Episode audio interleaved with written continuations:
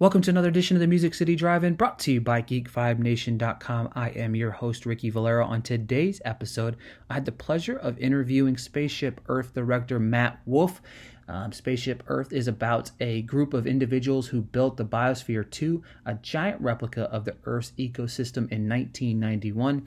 It was exciting to kind of pick his brain on his thoughts regarding the film and regarding the backlash regarding the entire Spaceship Earth and Biosphere 2 project. So here is the interview with Mr. Matt Wolf. I'd like to welcome to the show director of Spaceship Earth, Matt Wolf. Uh, how are you doing today, sir? I'm good. How about yourself? Not too bad, not too bad. Crazy enough, we just got hit with a. Uh, I'm in Tennessee. We just got hit with another uh, tornado, so it's it's been kind of crazy. Um, this is like the second one in two months. Thankfully, my house is okay, but other than that, it's it's other than that, we're good, right? Yikes! I'm glad you're holding up. Yeah, so I guess the big question for me to start off with for you is, um, before we dive into the movie, is how have you been kind of keeping yourself busy throughout this quarantine? Honestly, I've been preparing for this film's release, and um, our distributor Neon is doing all sorts of innovative and, and, groundbreaking things to bring this film to audiences in new ways, considering our circumstances. And it's been fun collaborating with them to think of of um, different kinds of partnerships and creative ideas to engage audiences around the film. That's fantastic. Uh, yeah, it, it's it's definitely a trying time, but I, I do love the way some of these independent uh, film distributors are trying to um, help you know directors like you and help films like this kind of get out there and into a broader audience. Um, I guess my next question for you is, what intrigued you to take on this project? Well, I was doing research online and I came across these striking images of eight eight people in these bright red jumpsuits standing in front of an enormous glass pyramid. And I, I genuinely assumed they were stills from a science fiction film. But of course, I quickly realized the structure is real and these people had lived inside of it for two years. And when I found that they're still around doing interesting work, I was determined to tell their story. Um, so I was only nine years old when the first mission happened. I had no recollection of it, but when I when I learned the full story, I felt there was incredible relevance toward our world today.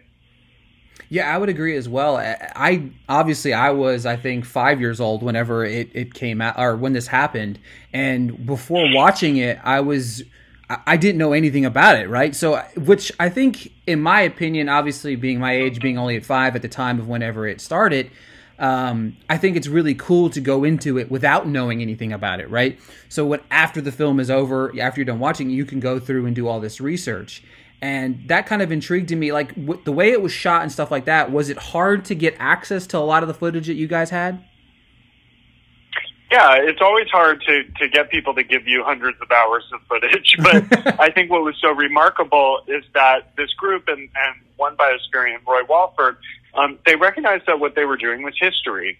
So they took it upon themselves to document it and to document it really well. There's often multiple angles or cranes shooting footage. These were theater performers. They knew how to create visual spectacle and theatricality. And um, it was remarkable that they had documented all of this and kept good archives. And we had the privilege to, to work with it, and, and it was a big responsibility too. So um, it was very collaborative to, to access that footage, but it couldn't we couldn't have told the story in this way without it. It really allows the viewer to be in that story in a present tense way. Yeah, that's one of the things that I really enjoyed about it as well because you could have the people talking about it like you do in other documentaries, but actually visually watching things transpire really enhances the film in, in a way that you, like you said, you couldn't do otherwise. I know. I think people sometimes take for granted that every aspect of this Byzantine story is covered, but that's good. I don't want people to think about the existence of the footage or the filmmaking. I just want them to be in the story and hopefully to have an emotional relationship to these characters and to maybe leave the film with some bigger ideas to chew on.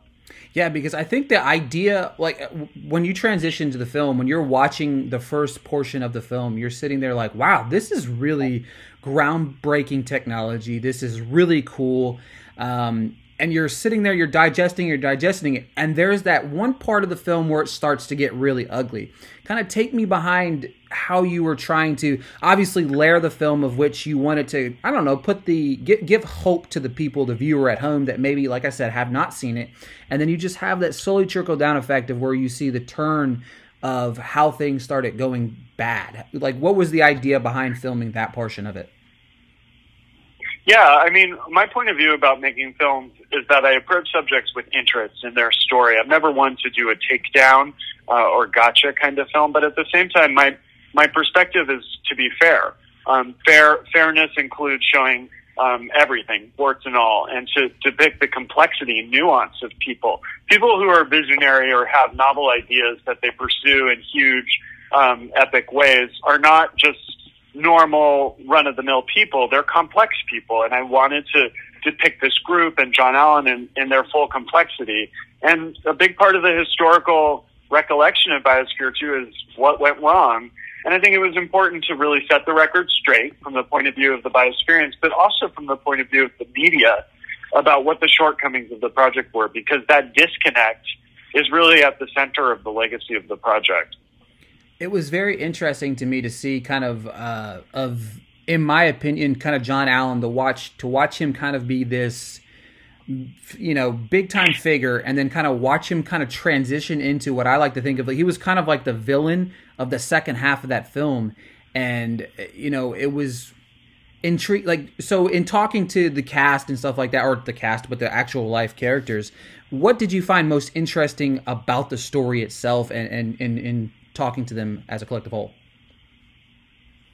I mean, there were unexpected things that became kind of my main interest. For instance, the film ended up focusing largely on the prehistory of Biosphere 2 and the activities of this unusual group who came up with the idea to do this project. And one of the things they did prior to Biosphere 2 is they taught themselves how to build an enormous concrete junk ship. And they used that to sail around the world. And that was just so surprising, but also inspiring to me. This idea that you can learn by doing, or that you can have a wild and crazy idea and actually make it happen. So I think the the ship became a kind of metaphor for me about not just the the ambition of Biosphere 2, but really about human achievement, what humans can do if they put their minds together toward a common goal. And so um, there were all sorts of things in the story that one wouldn't expect that almost had nothing to do with Biosphere 2, but that to me really captured the spirit and themes of the story. Yeah, I agree as well. And and in talking to the individuals, it was obviously we're talking. I mean, almost uh, what nine. I'm doing math here out loud, but almost 30 years later, was there a, still a lot of animosity with some of the individuals within this uh, story? I wouldn't say animosity. I would say sensitivity. I think uh, everybody has their own legacy to protect and their own point of view about a complex story that has largely been misrepresented. So there's a lot of sensitivity about me as a filmmaker coming in and bringing my own interpretation. But in the end, the, the subjects have been very supportive of the film, and, and I think it's been an affirming process for them to see writers and audiences starting to really um, pay tribute and take and and recognize the work that they had done for so many years. Yeah, exactly. I felt that as well. It was it was less about like you said as a takedown for me. It was more of a this is a very good uh, learning experience that to me personally I feel like we could show to students and and um, people within not just not just film but history. Um, you know, growing up and not even understanding anything about what transpired, and now we have this documentary who you don't do a takedown. You see the interesting. You see John Allen who kind of becomes that more villain like character as he's eh, you know pushing for you know he wants us to succeed just like anything else that we do just like whenever you're making a film you want the film to succeed you want it to do good and if things start to go on kind of a wire you want them to kind of pick back up um the what interests me yeah it's like i'm always like why would you make a film about people you don't like or why would you make a film about people um, who you don't respect. I mean, a lot of people do, and there are a lot of subjects that um, demand a, a kind of criticism or that demand um, a strong rebuttal. That's not the kind of story that I'm drawn to. I'm more drawn towards complicated people and depicting them in that complexity. But I come to the story out of interest and respect. Yeah, for me, and and one of the more intriguing individuals within the uh, documentary was Linda Leigh. She really was like the the heart, kind of the heart and soul, I would say, of these eight scientists, and she was you mm-hmm. you know you had her she was kind of this social outsider but she was inside this and it really seemed like she took a lot of it to heart And, and to me, mm-hmm. a little bit of the backstory with her and talking with her. What what were your thoughts on that as a whole? I, I really because to me, like, makes, I feel like you did a good job. It makes me in so happy. Go ahead, it makes sorry. me so happy that you say that because that's that's really how I felt too. I felt very inspired by Linda, and I I also felt like she was very even keeled in her perception of Biosphere 2. She's not defensive. She's very matter of fact, but she, she really she does have a, a real love of both Biosphere 2, but really the the planet. She loves Earth, and and uh, uh, that really sounds crunchy when you say it out loud, but she she made me feel it in a new way I hadn't experienced before, um, because she lives in a modest and scalable way and does important work, and she was part of this big epic experiment in which she learned a lot and had a, a unique experience that characterized the rest of her life, but she's she she is modest but also very clear in her perceptions. Yeah, I agree. It was for me because you're you're right. It's like you know they ha- there's a lot. There, she's very passionate about this project, and and you're right. If you look a lot about whenever I was doing my research, a lot of it it was a failed experiment. It's failed. It failed. Failed. And that's all you hear, right? That's all. And and I guess that kind of attests to what you're talking about, kind of telling the story in a different light and showing that this isn't. It wasn't a hundred percent failure, right? No, I mean, what is failure? I feel like when things don't go as planned, that's when you learn. I think that like the the managers of Biosphere Two, to some extent, set up unrealistic expectations in the media. The media thinks on black and white terms. Um, you know, they they establish ground rules for the experiment. Nothing goes in, nothing goes out. And uh, the management and the biospheres weren't necessarily able to deliver on these ground rules, but it doesn't mean that everything they pursued and everything that they learned and everything that they demonstrated for the public was in vain and was just a failure. But I think when you manage a project on a global stage and you're interfacing with the media, you need to be transparent. And that, that was probably the fatal flaw of the project is that without as much transparency as possible, people became skeptical, and when they were skeptical, they looked for problems and they found them. I think one of the most in- interesting questions that I think I could ask you maybe is when you're working on this project, what did you feel like you learned from the entire project as a collective whole? Not just the filmmaking side of it, but the bio, you know, the the spaceship Earth as a collective whole, the bios, the biosphere as a collective whole itself.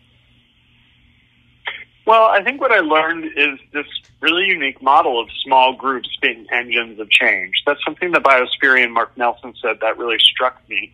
It's basically like this group literally reimagined a world. And in a lot of senses, I think that's what we're confronted with right now. When we come out of quarantine, we're going to enter a new world, and it's going to be on us to, to think and act differently. And, and it's hard to contemplate how to do that, but this group provides a model and a template in which people uh, a small group puts their minds together and their diverse skills around a common goal, and they're able to achieve new ideas and projects. They don't just talk about things; they do things.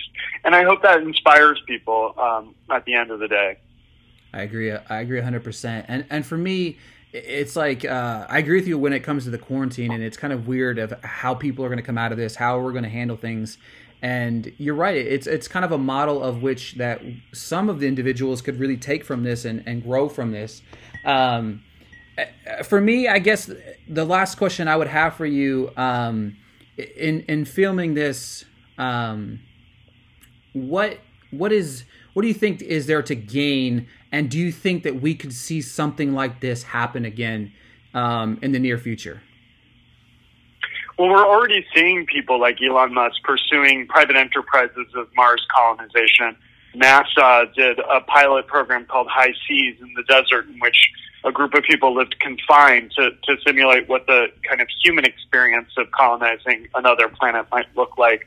And there are all sorts of people who are trying to demonstrate um, ecological diversity to promote ideas of sustainability. There's a project in, in England called the Eden Project, which has a lot of visual similarities to the to the look and feeling of Biosphere 2. People are pursuing these ideas, and I think Biosphere 2 laid the groundwork for that. But that um, it's a project that went viral, and we live in a different time in which all sorts of things go viral. But this is before the internet, so um, a lot of these ideas have really spread, and I think are having an impact on people's consciousness.